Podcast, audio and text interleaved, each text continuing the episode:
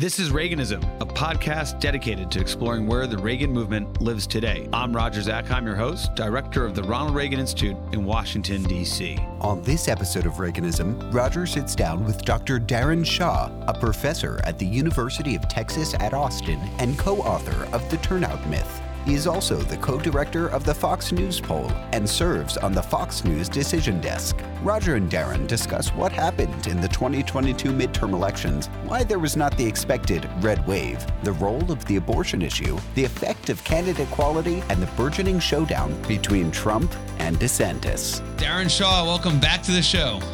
I'm glad to be here. How you doing?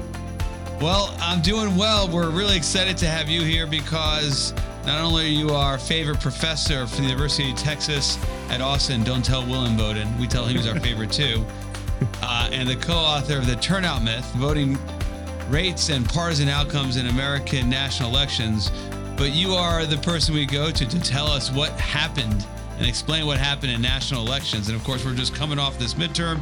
You're back in Texas after spending time in New York at the Fox News decision desk. Darren, this midterm did not go the way that many, particularly those in your industry, expected. Yeah. Were you in the minority or were you surprised?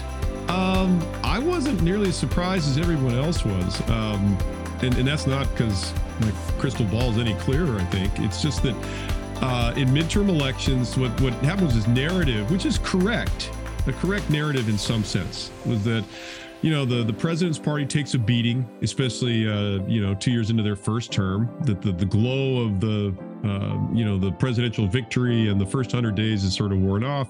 The policies uh, become real. There are some defeats that accrue. There are constituencies that are uh, you know, less than satisfied about the way the first two years have gone, and uh, that always, uh, you know, saps the strength of the in party.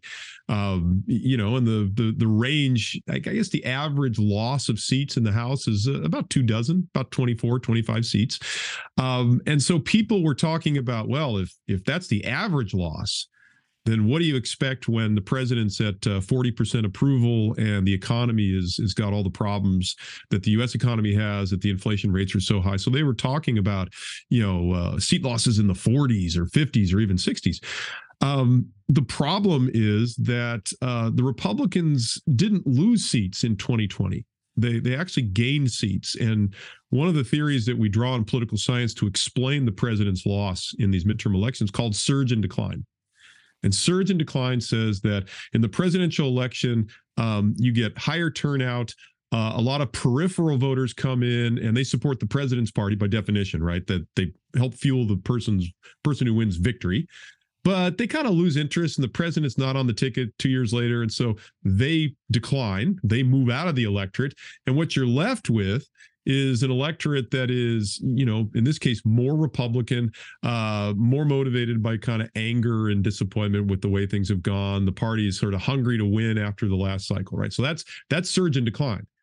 But if there's not much of a surge, you don't expect much of a decline, and that was something that people kept missing as, part of the puzzle this time around. The Republicans didn't lose 20 seats in 2020, so that there are lots of, you know, lots of seats where uh, you know, Democrats won, but Trump won the presidential level or something like that, like mismatched districts.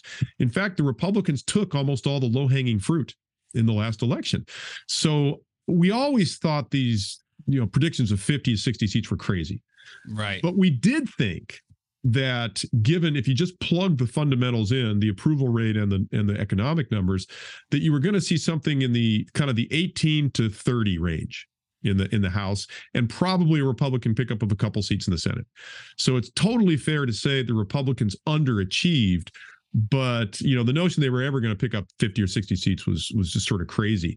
I would have put the over under at about 24 and as of you know what do we got uh um one o'clock uh pm pacific time uh you know here yeah, on, on, the day of recording here in middle of november. yeah here on wednesday um you know the republicans have gained i believe seven seats in the house and they've actually lost one in the Senate with the the Fetterman seat. Maybe they recoup that in Georgia, maybe not. So, you know, plus seven in the House, maybe plus eight, and then minus one to even in the Senate. that's the that's the source of consternation, right? That they expected it, you know, maybe 20. They got We're not talking maybe 50 seats. We're not even talking. We're you know we're talking less than less than 10. Yeah, yeah. So I, I guess though, Roger, the point the point that I would raise is the conversation begins. I think he underachieved by about a dozen uh, in the House, Right. and I think you underachieved by a seat or two in the Senate. But you know that leaves you with a bare majority in the House, and you lost in the Senate. Right. So So that you know, it's hi- highly consequential that even Yeah. though the underperformance doesn't seem so significant, it's you know a dozen here, one or two there. Of course, because we're so divided, it, it results in a, a narrow majority in one chamber, and of course, without the majority in, in the other chamber, that's the Senate. right, right. One of the things that I'm very curious to hear from you is exit polling in terms of and, and subsequent polling in terms of mandate. Hmm. Like, what were the voters trying to convey? How do we organize it? I mean, it's i- i- in a case of a wave, you know, the the expected red wave, whether that was 20 seats in the House or 50 seats in the House, right? Generally, you could confidently say the American people wanted what the Republicans were selling, which clearly would be, you know, serious um, check on the Biden administration, progressive initiatives, spending, right? Focusing exclusively almost on inflation and the like. How do we interpret, if at all, a mandate coming out of this midterm? Well, that's a really good question. Um, and I think it's it would have been the problem for the Republicans had they achieved even at the level we were talking about, like flipping a couple dozen seats and maybe taking a narrow uh, a narrow Senate majority and a you know decent sized House majority. I think they probably would have overinterpreted the election. Now I think the danger is on the other side, which is if you read the data, this is this is certainly not a mandate to, to continue the policies the Biden administration has has sort of put forward. Um, I know there are a lot of Democratic pollsters who will talk about the individual popularity of some of the initiatives the Biden administration has put forward. I, I think that's fair, but the overriding theme from the exit polling data and the what we did was this uh, uh, large survey, pre-election survey with NORC at the University of Chicago, with uh, AP. So that's AP calls it VoteCast, Fox calls it the Fox News Voter Analysis, but it's about 136,000 uh, surveys in the states and then grouped into a national survey. And what we found is that the mood of the country is really pretty negative. Evaluations of the economy are really bad. Uh, 80% basically rate the economy negatively. The economy is the dominant issue. I think there was a lot of narrative out of this election that the that abortion was on par with the economy as a driver. That's that's a pretty contentious reading of the data. If if you ask people the most important problem, the economy significantly outperforms abortion. But people did say abortion was important and they did cite it as a reason for their vote so it's it's it's an overinterpretation of of the data to say that dobbs was on par with uh, rising prices but it's not incorrect to say it was a factor So, so take us through that, right? Because I was going to go to abortion next, and and the Dobbs decision, and whether it impacted pro-life Republicans in turnout or uh, Yeah. uh, pro-choice Democrats. Could it at once be that I'm really concerned about the economy, and I'm really concerned about what's going on in my state? Take Michigan, for example, a really interesting state Yeah. with respect to abortion and and it, it results in you know Democrats eking it out. I mean, so Yeah. or or is it or is it truly a choice? Like you know, you're if you're if you're in it for the economy and that's your concern, you're you're not going to support a Democrat. Yeah, I think voters can weigh lots of different factors and lots of different issues in their minds. And I think that was something that re- Republicans kind of lost sight of. I'm not convinced that Democrats had some sort of tremendous insight into that. I think in a large sense, the Democrats threw, you know, 20 different issues up against the wall and were hoping that a couple of them would stick. And, you know, in, in a lot of these instances, Republicans died the death of a thousand cuts, which is you you cobble together a coalition of enough abortion uh, voters, you know, enough social security voters, um, you know, enough voters who just think the Republicans are are you know too extreme, and you end up with you know 48 percent, which is enough to get you across the finish line in a lot of these races. Um, I don't think that accrues to the strategic brilliance of Democratic strategists. They play they dealt the hand that that you know they played the hand they were dealt. Um, and it was an election in which the forces, the short-term forces, the economy, the mood of the country were very much against the, the ruling party. But you know, the, I think what the Democrats did do and what Biden did um, was to make this choice um, to sort of say, well, there's a lot of things going on. Who do you trust to lead us moving forward? Um, to try to raise the salience of these issues where they're 50 50. Um, you know, half like the Republicans, half like the Democrats, which is a heck of a lot better than 80 20, which is to campaign on the, you know, positive versus negative interpretation of the economy. Um, you know, I think so. There are four kind of takeaway points that that I've gleaned and stolen from other observations, the, the other stories and narratives. The first is Biden was much less important than we thought he would be. Um, I, will bet if you run a regression, which I intend to do, um, looking at the importance of presidential approval on on the vote, especially the Senate vote, that it would have as weak a correlation as we've seen in any recent midterm election.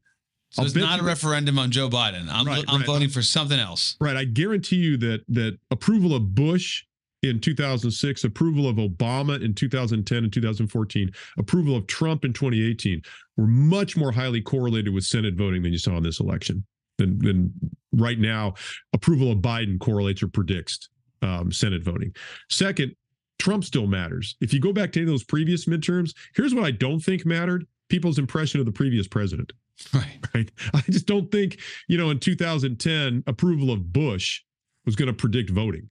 Uh, but it sure did in this cycle, right? So Biden doesn't really matter that much. Trump still matters a little bit, maybe as much or more than Biden. And then, you know, I do think that someone had a great phrase. So I'm, I'm I wish I could attribute this, but you know, out of touch beats out of their minds. And I think that's, I can't help but think about that in this election, that that was the way the Democrats portrayed this election, right? You know, that, well, you know, maybe we're a little out of touch, but they're too extreme their policy. So, so what you're saying is is that this was strategic, that it paid off, that the president using his bully pulpit managed to convince voters, Democrats, independents, right? For that's who he was appealing to, convince them and saying, "Hey, you know what? The, the alternative are you know crazy MAGA voters, and we can't yeah. afford to let them win an election anywhere." And yeah. and so what you're saying, Darren, is it's not about me it's about them and if you frame it about them then you know it'll be a 50-50 choice rather than 80-20 perfect that's exactly right. Um you know the mega maga stuff that i think a lot of us thought was you know that's that seems kind of cheesy or are you really just appealing to your base? But but I even say abortion kind of worked in this regard, which is abortion has two potential inputs. The first is as a substantive policy issue. So in states where there were automatic trigger laws, you know, that that came into effect once Dobbs came down and Roe v. Wade was overturned, um, you know, those they're legitimate and important substantive debates about what sorts of restrictions and and the timing of those restrictions. Um, but abortion is also a marker issue, and it's a marker issue that one side is too extreme. And I think the Democrats were very able in using abortion as a as a sort of a avatar for Republican extremity. Yeah. Is that is is that what we saw in Michigan? I mean, do you attribute yes. what happened in Michigan no there? Yeah, no question. And and you know that that's there are a lot of issues like that. You know, there are issues that we we think of in you know strictly in policy terms, and I think sometimes we underestimate the extent to which that they they not only work on one level, but they work on another level, sort of queuing in. I, I think that there are issues like the deficit um, or campaign finance. I think the deficit it's an issue people sort of care about, but it's an issue that's a marker for government's incompetence, right? They can't even balance their checkbook. So people say they care about the deficit, but what they really believe is that the government's just out of control. And campaign finance is another one, right? People don't actually care about the limit of individual contributions versus spe- what they care about is the notion that government's corrupt, that it's bought and sold. So when you talk about those issues, they kind of work on two levels. And I couldn't help but thinking that way about abortion, which is th- there are genuine sort of public policy issues with abortion, but I can't help but think it worked at this other level that it, it was a, a great so you, issue. You, you take a policy issue and it it it almost transcends policy and enters the realm of politics where yeah. it's a euphemism for labeling your opponent as irresponsible or not you know not yeah. with it or whatever yeah and it, it it kind of keys into deeper sentiments that people have and it's that deeper sentiment that matters and, and there's a part of me that thinks I don't know that the Republicans lost people because they lost a substantive debate on, uh, you know, the the level or nature of restrictions on abortion.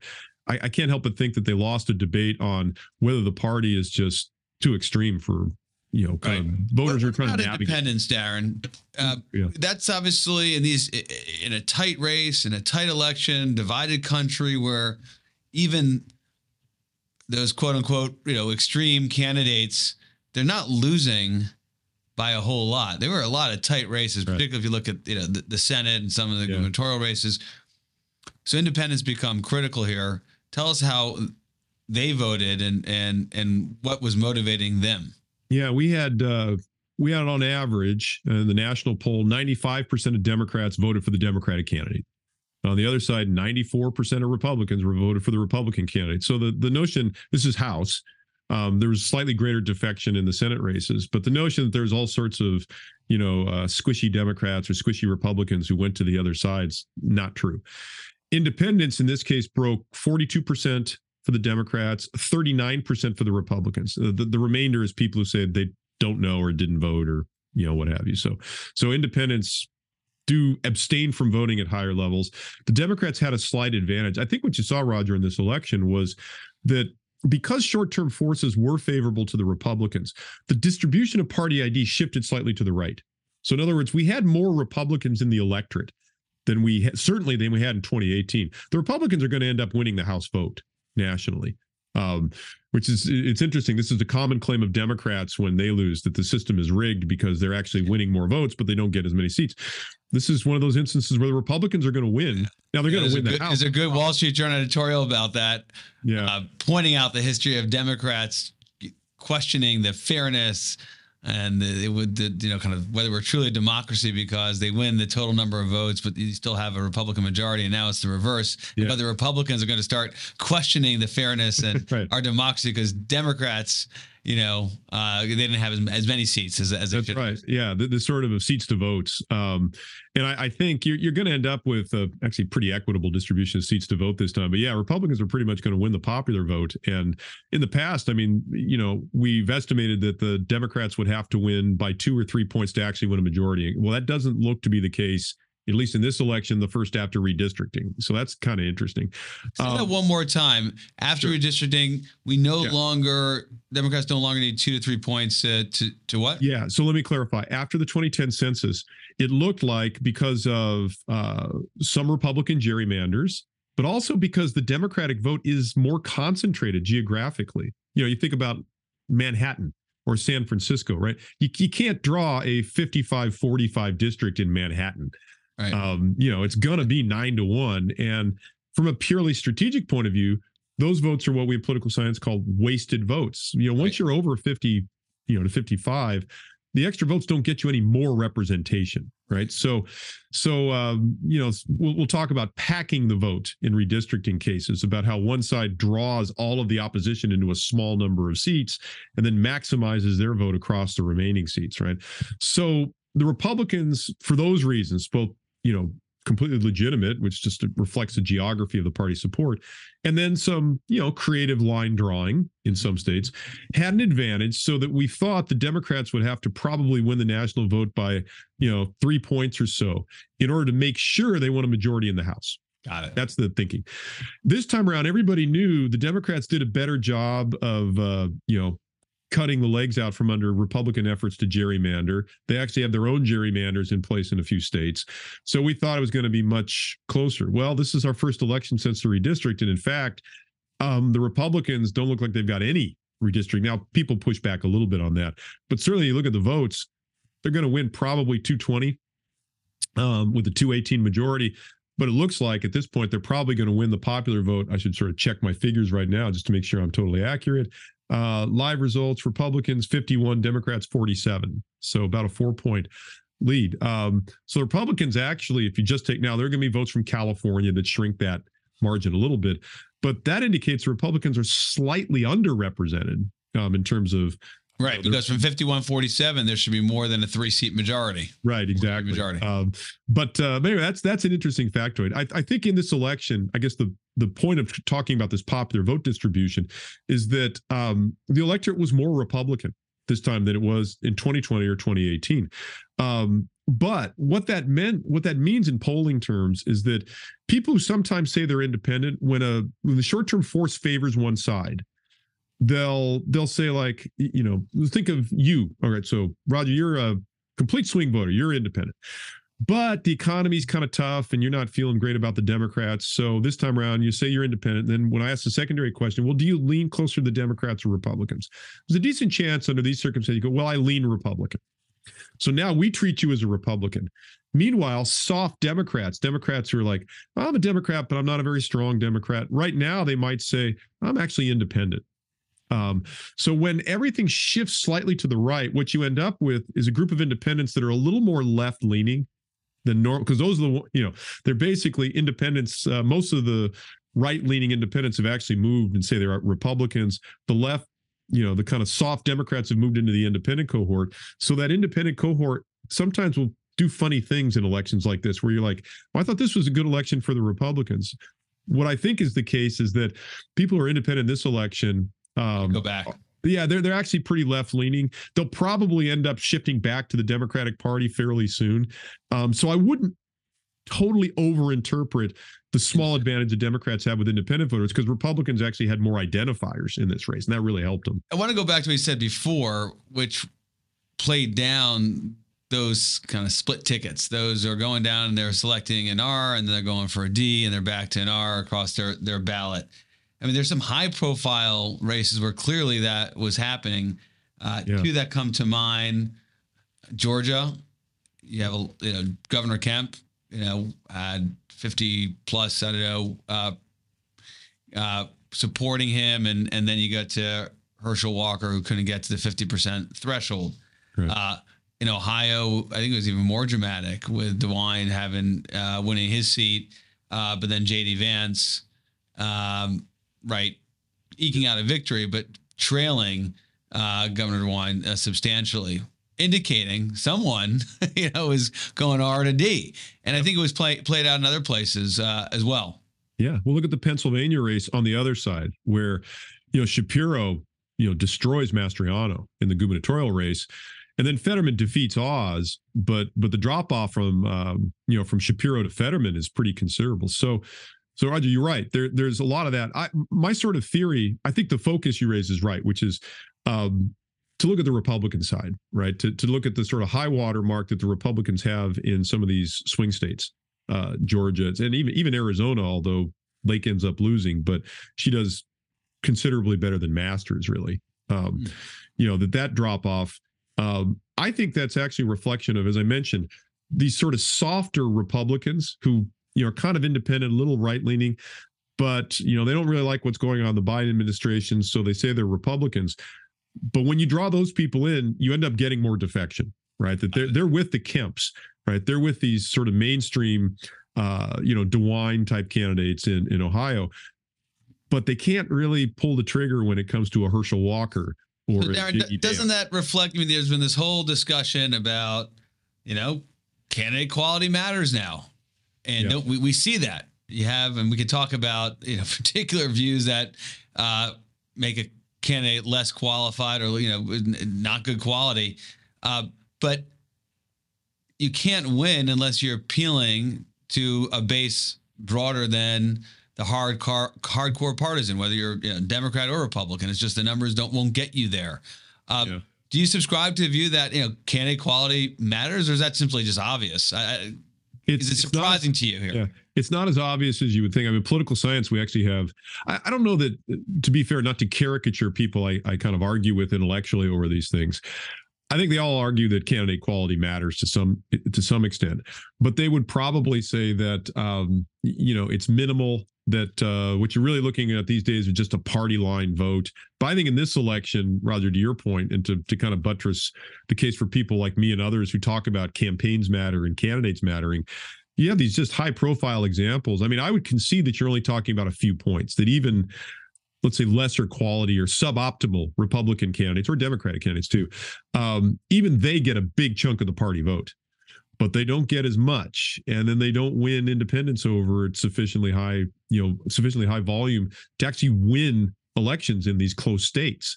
Um, now the question is not whether or not they're going to get party support. The question is can they win an election? Right right. And and they lost. And and it's not the first election. I mean you know you could talk about leaving uh, you know leaving marbles on the table as we used to say. The republicans left a lot on the table in this election. I mean you know if you think about I think you and I would have had a conversation. There's basically 10 Senate seats that were interesting this time around. Three that were kind of Republican reaches Washington, Colorado, New Hampshire. Three Democratic reaches Florida, North Carolina, and Ohio. right? They're interesting, but we kind of expected. Then four in the middle Arizona, Georgia, Nevada, and Pennsylvania. And the Democratic candidate won everyone. The only race I think where the Republicans nominated someone I think we would call it an establishment candidate, and even there it's a little dodgy, is uh, Laxalt in Nevada right? But Laxalt comes with some negatives associated with his family and and you know his father and his time in office. Um, so even there, it, it's not clear. You know, he sort of came with all of the baggage and none of the you know kind of positives associated with an establishment candidate. And then you know, Masters, Walker, Oz, all had divisive primaries where you know it's not just I think you're right, Roger, about candidate quality, but you get this self fulfilling prophecy, which is candidates that are seen as problematic attract strong opposition in the primary. They have bruising primaries. Oz came out of that race in Pennsylvania, that primary race was viewed more negatively than positively by Republicans. You're talking about Oz going up against Dave McCormick. He comes yeah. out of the primary, a, a beaten up candidate. That's right, and and and has a, an enormous task just getting you know, back up to what a standard Republican would get, you know, let alone a Republican with any kind of crossover appeal. Never actually got there, got reasonably close. Um, you know, and against a very flawed Democratic candidate. That's that, right. Uh, yeah, would never have more favorable conditions, I would think, than uh, know, opponent who really just physically yeah. couldn't debate. Yeah, and, and you kind of look at that and you're like, wow. I mean, you you can't get within three points in that race, you know, with the economy, you know, people with the reservations about the economy that they have, the reservations about the sitting president. What was fascinating, Roger, is in these races, there was a rule of thumb that it's it's very difficult for a candidate to outpoll the president by more than four or five points. Now, what I mean by that is if you take Biden approval in each of these states, and his approval was never more than 42% in any one of those four battleground states Arizona, Georgia, Nevada, and Pennsylvania. And for candidates to pull, I think Fetterman ends up polling 11 points ahead of Biden. He ends up getting, I think, 53. Biden's approval is 42. So he outperforms the president by 11 points.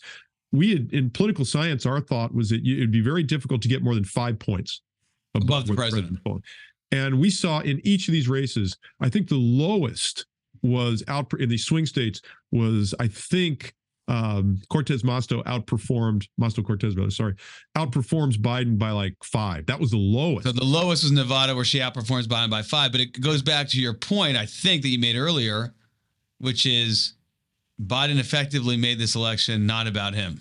Right. Meaning, if it was about him, you wouldn't be able to have candidates outperform the president in terms yep. of support. If it's about something else, yep. then they could.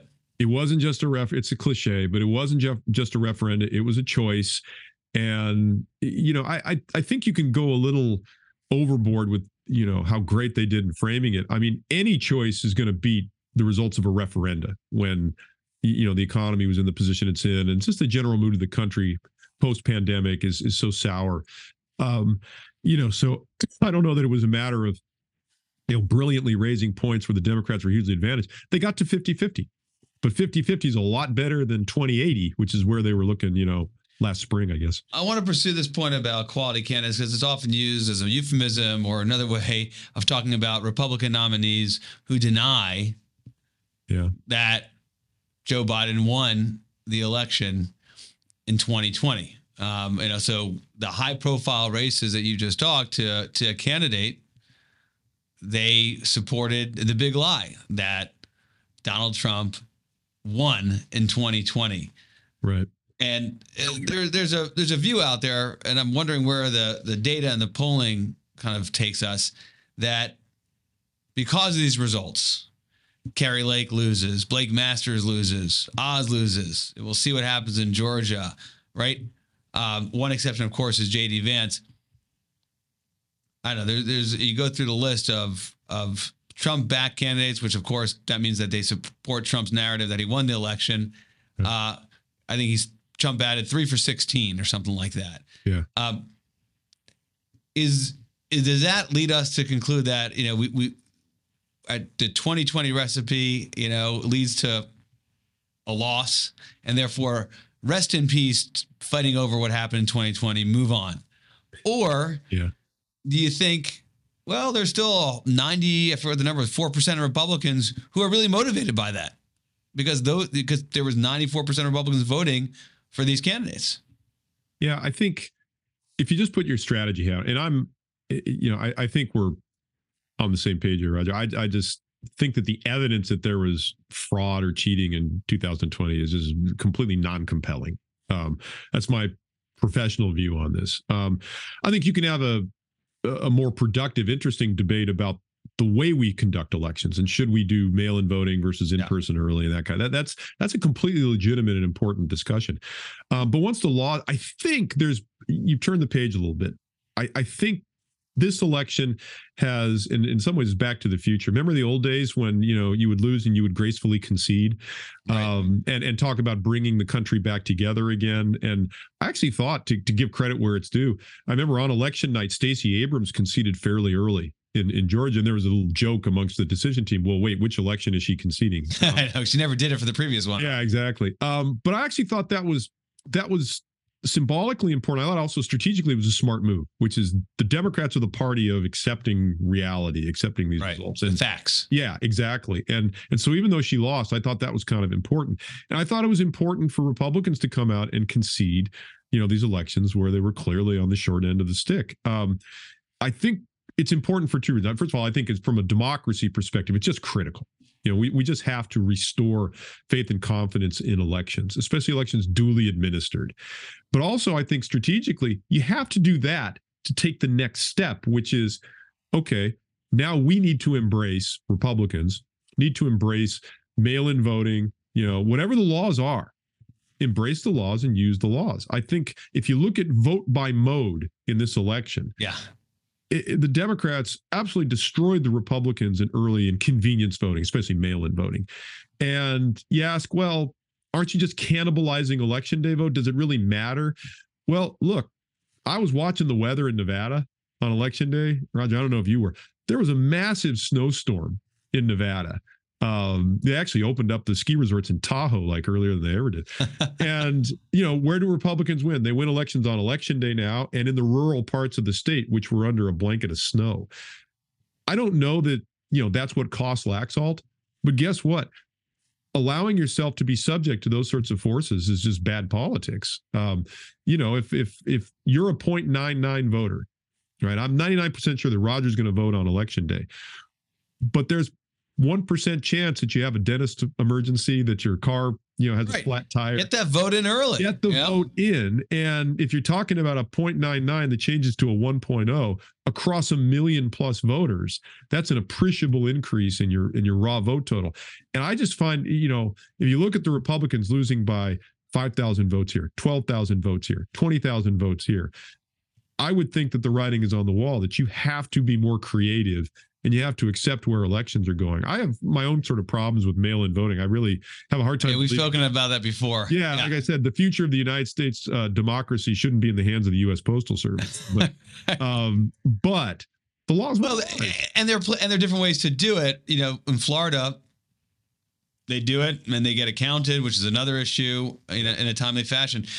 Just, uh, but but I want to go back because you're you're kind of framing lessons from the 2022 midterms and how and what the Republicans should learn from it. Again, we're with Daron Shaw, uh, professor at the University of Texas Austin, and uh, known as uh, expert on on polling and and sits on the Fox News decision desk. We're talking about the lessons for Republicans after 2020, excuse me, 2022 midterms.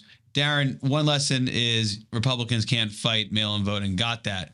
If I want to go back to the other one, I mean, you have upcoming presidential election. How much should 2020 matter? How much should yeah. Republicans in a primary say, well, it should have been Donald Trump in 2020. Joe Biden is not a legitimate president to garner primary support, or because of just, you know, pure political calculus, could you make an argument saying it's a losing proposition? You take that tack, you will not get elected, whether at the presidential yeah. on down. You know, a couple of things. You know, we talked about the the vote by mode as being an important lesson. I think the lesson about candidate quality applied to to the big enchilada, to the presidential, is is is a critical lesson.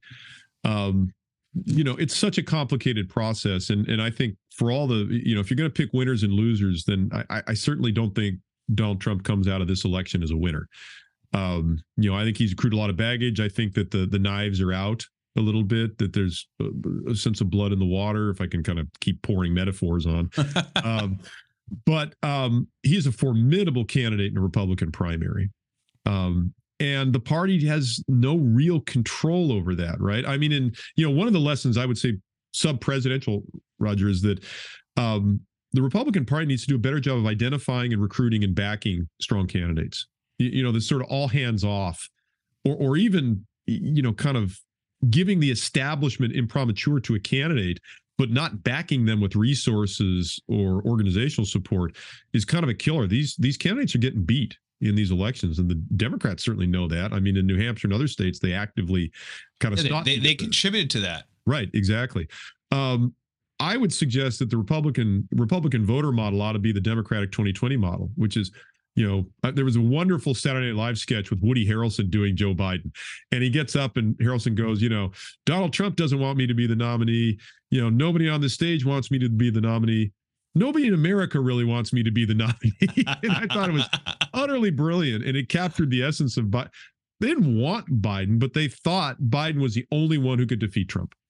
And Republicans, one question that, you know, de- for Democrats, electability was one of the top criteria they brought to the table when they voted in the 2020 primary. Electability in the general. Electability in the general. And I think Republicans, I mean, do they want to win? Do you want to win this election? Um, or do you want to make a point?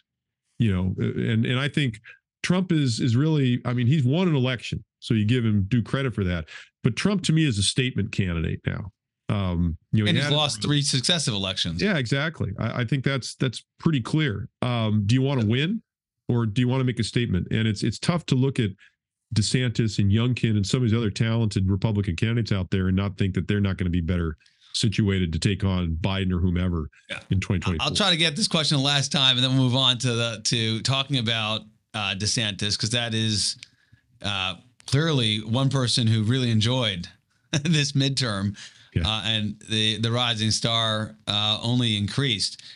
But from a purely kind of pollster consultant standpoint, right, taking a stand on on 2020 in a Republican primary, you know, has it changed? It clearly mm. helped you in the it, it, in 2022, uh, but after getting the prime get, getting the nomination, but after this midterm, you know, is there any more clarity on whether that's that's a good thing? I think it's a disaster. And I think the data are pretty clear on that um, in a couple ways. The first is the mainstream media are going to crucify you for that position, right? So that you know that. Um, secondly, the way the primaries work in in some states there are closed primaries where only Republicans are participating. In other states there are open or semi-open primaries where independents or even members of the Democratic Party are allowed to cross over if let's say Joe Biden runs again and does not attract significant opposition, you're going to be contesting states like South Carolina, like Texas, and other states where Democrats are allowed to cross over, where independents are allowed to cross over. If you take an election denial perspective, um, your chances of winning those sorts of primaries are basically zero. Um, maybe you're better, and and besides, if you know, unless you're Trump, where it's your calling card, are you going to take votes away from Trump by by doing? I mean, you know, exactly where's the you know where's the the added value to taking that sort of position? Um, I think right now, if I were talking to DeSantis or Youngkin or these others, I would say, look, you got to do one thing before you before you run in 2024. That is figure out what do you like about Trump, and what do you think is wrong with Trump. You need to be crystal clear on that, or you're going nowhere in 2024 right? How do you move the Republican Party forward by saying, here's what the ex president did that we think is valuable, um, that we want to make part of the Republican legacy? You know, I think it probably has to do with speaking to the issues of disaffection of, you mm-hmm. know, of the white working class and others, raising questions. You know, I mean, you and I are free traders, not to speak too much out of out of tongue, but uh, but I mean, Trump raised legitimate questions about yeah. the efficacy of free trade. Certainly against China. That's. Right, right. Yeah, exactly. You need to figure that out and then say, but you know what? Here's where we differ. Here's where the Republican Party needs to be moving forward. If you can't do that, you're going nowhere in 2024. So let's talk about you are just giving coach some coaching, free coaching here to uh, Governor DeSantis cheap, and Governor cheap Youngkin. Advice. Yeah, cheap advice. um, but it was a good night for Ron DeSantis. Yeah. Contextualize it for us. How good a night was it? Um, oftentimes you look at midterms in the sense that it gives us the parties, candidates, a recipe for success right? And and and something to replicate. That's certainly the way people are looking at Youngkin when he won in the off year a year ago. And it's got I gotta expect that's uh, what folks are saying about DeSantis. And then Daron, it, it, do you think it's inevitable we're going to see a debate stage that includes Donald Trump, of course, announced he is running for election, uh, running for the Republican nomination again in 2024, uh, with DeSantis on that stage.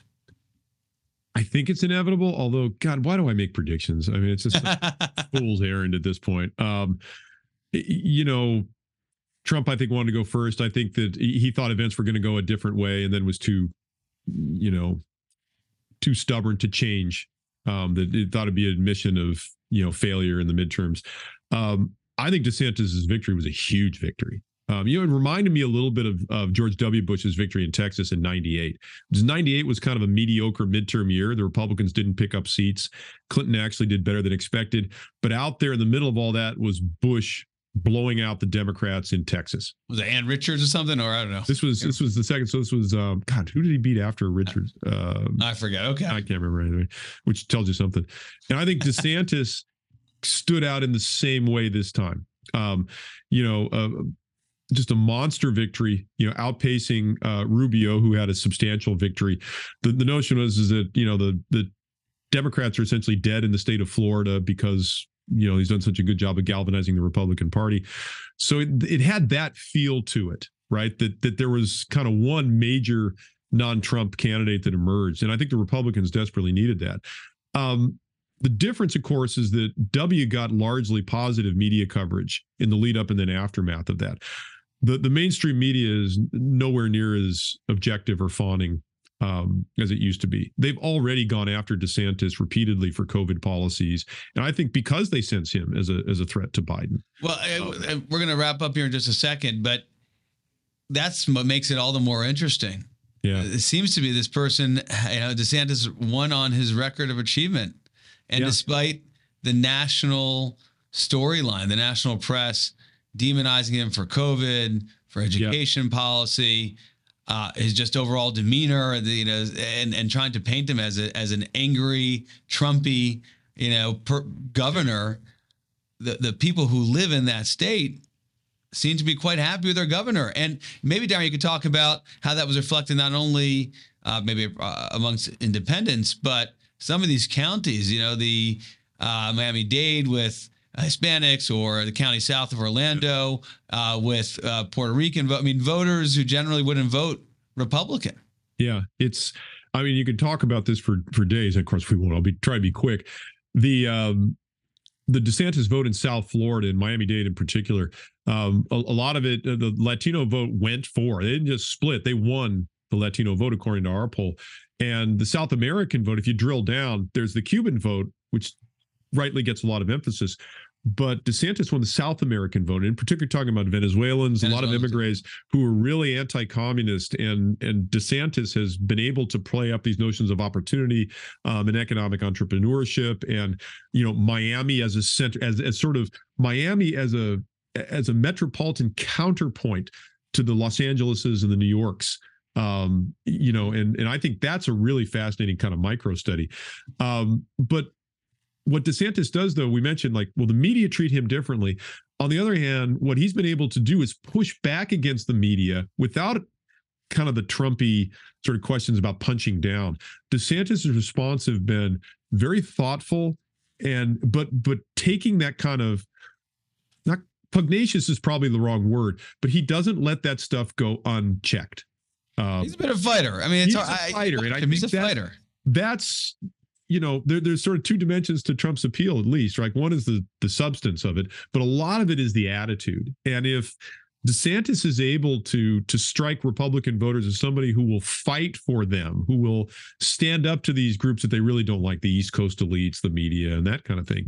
Um, then he could be the heir to Trump, you know, even though he's got more of a velvet touch than. Yeah, I don't even know if he's a velvet touch. I mean, to me, Yeah. Daron, you watch him. He is he has all the fight of a of a Trump, all the disdain of the other side of the adversary, the national press that you saw. Just more discipline. He's, Yeah, the- yeah. you know he's not he's not uh, you know tweeting against every grievance and indulging in conspiracy theories and it's it's it's just. uh He's focused on the issue before him, be it education, be it COVID, whatever, and and consistently talking about, you know, free market, free economy, open economy, individuals making their own choices. Yeah, I think that's right. And it's and the response is also not only everything you said, Roger, but it's also more substantive. Mm. Um, and, and so it's it's it's sort of leading with attitude and following with some substance. He's sort of leading with substance and injecting some attitude. And I think that that sort of subtle, um, you know, what percentage do you want the mix to be is a big deal. With Trump, it was sort of 90% attitude, 10% substance. And it's it's it's very different with DeSantis. It's it sort of leads with here's why I'm doing what I'm doing, and he's sort of convincing you he's doing it for his people, for his constituents. And then you know then there's a little bit of a look at if the media wanted to sort of distort this or exaggerate. So he gets that tweak in, but it's not he's not leading with that. And I I think I think that may play well this next time around. You know, but but yeah, he's he, he and you know Youngkin is clearly a winner in 2021. DeSantis is clearly a winner in 2022. And who knows? You know, the stars rise and fall so quickly these days. It's going to be fascinating to watch, especially on the Republican side. Last one I want to get your take on before we uh, give you back your day. Uh, Daron, thanks so much for coming back on the show. We have all this as midterm, and then you have Mike Pence, Vice President Mike Pence, releasing his memoir of his time in the White House throughout the four years of President Trump's administration. There was no doubt that Mike Pence was entirely loyal. And then, of course, January 6th, as Mike Pence, through this book, um, has written about in detail, departed from the president and was unwilling to do the president's bidding. Daron, vice presidents have a hard time being successful. Sometimes they get the nomination, but even if they do get the nomination, uh, winning is is even more difficult. Does any of this matter Hmm. in your judgment? Um, because it really seems like uh, Vice President Pence is going to put his hat in the ring and be a candidate uh, in 2024. Yeah. You know, it's a long tradition, especially on the Republican side. I had a professor at UCLA used to say that when it comes to presidential politics, Democrats, Republicans ask why not, and Democrats ask why. so there's always an heir to the throne on the Republican side, it seems. You, you know, there's, you know, whether it was you go from, uh, you know, Nixon, then Ford, and then Reagan was run up to Ford. So Reagan's the front runner the next time. And then Bush is Reagan's vice president. And then, you know, Dole is, is you know, sort of the senior Republican. W upsets it a little bit, but then you get McCain, who was the runner-up in a senior, and then Romney. Sort of, the, the, there's a sort of heir to the throne kind of quality, and Trump really shakes that up. Democrats just, you know, the heir to the throne almost never works for Democrats, except you know maybe Mondale in '84, right? They they you know Hillary a little bit too. I guess. But uh, you know, they and but Obama shows that uh, you know Hillary was the logical candidate in 2008, but didn't get it. Pence is really interesting. He on paper looks great. That is to say, he kind of comes from the Trump world, has sort of the bona fides with that group, but then has this seminal event that you would think might distinguish him um, in a way that would be compelling to people who are least open to somebody like that. But he's also social conservative, and and that absolutely animates because you talk about DeSantis or Youngkin or Trump, they're not candidates that they sort of bring along social conservatives who don't really have other sort of options. But Pence has a real appeal with that group. Hmm. And, you know, if the Dobbs decision and the fallout from the Dobbs decision is a big deal, if there's no, and I don't see anybody even close to Pence's credentials with that group, um, I'm going to be fascinated. I, I think it would be a mistake to underrate Pence. So that's the lane. done. That's the lane. done. He's the social conservative lane. Yeah, exactly. And and in some of these early states, you talk about an Iowa, um, you know, an early primary or South Carolina. Is there anybody with better credentials to some of these, you know, Christian evangelical communities than Mike Pence? Um, so, you know, interesting. I, I, you know, you, you outlined as you were explaining kind of the re- Republican mindset is generally why not, and we'll, we'll, we'll end with this, Daron. The person who's thinking why not in that tradition is Ted Cruz. He was right. second to Donald Trump in in 2016, and uh, I'm, I'm told that's the way he you know thinks about and talks about it. Yep. I, I wonder because you've got that element of it. He's he's been visible. He's continued to you know burnish his credentials within the party and try to develop his you know his uh, contacts and and you know he has appeal with strong conservatives. I, I wonder about the time frame though. You know, running second in 2016, what does that mean in 2024? He was young and aggressive and um, you know kind of full of fire. I'm not sure I'm not sure what that means in 2024. Particularly it, when the person you lost to in that nominating contest is back on the stage. And that's right. the point. Yeah. It's all all the rules kind of fall aside when Donald Trump is exactly candidate once again. Exactly. And you know, we think and we did this on the Democratic side last time, but we think in terms of lanes, we think in terms of niches and Trump just cross cuts that and introduces all these different levers into the into the electorate and kind of figuring out how the pieces fit together, man. That's a it, it's fun and I love it and you love it, but um, man, it is so speculative at this point, and you, you know, as I said, oh, political here on here on Reaganism, we're not going to speculate without you. So, Daron, thank you for taking this time with us, and uh, I expect we'll have you back on before 2024 uh, vote takes place. Great to have you back. Always a pleasure, man. Take care. We hope you enjoyed this episode of Reaganism. New episodes premiere weekly every Monday on YouTube and all podcast streaming platforms. If you like this episode, be sure to let us know and share with a friend.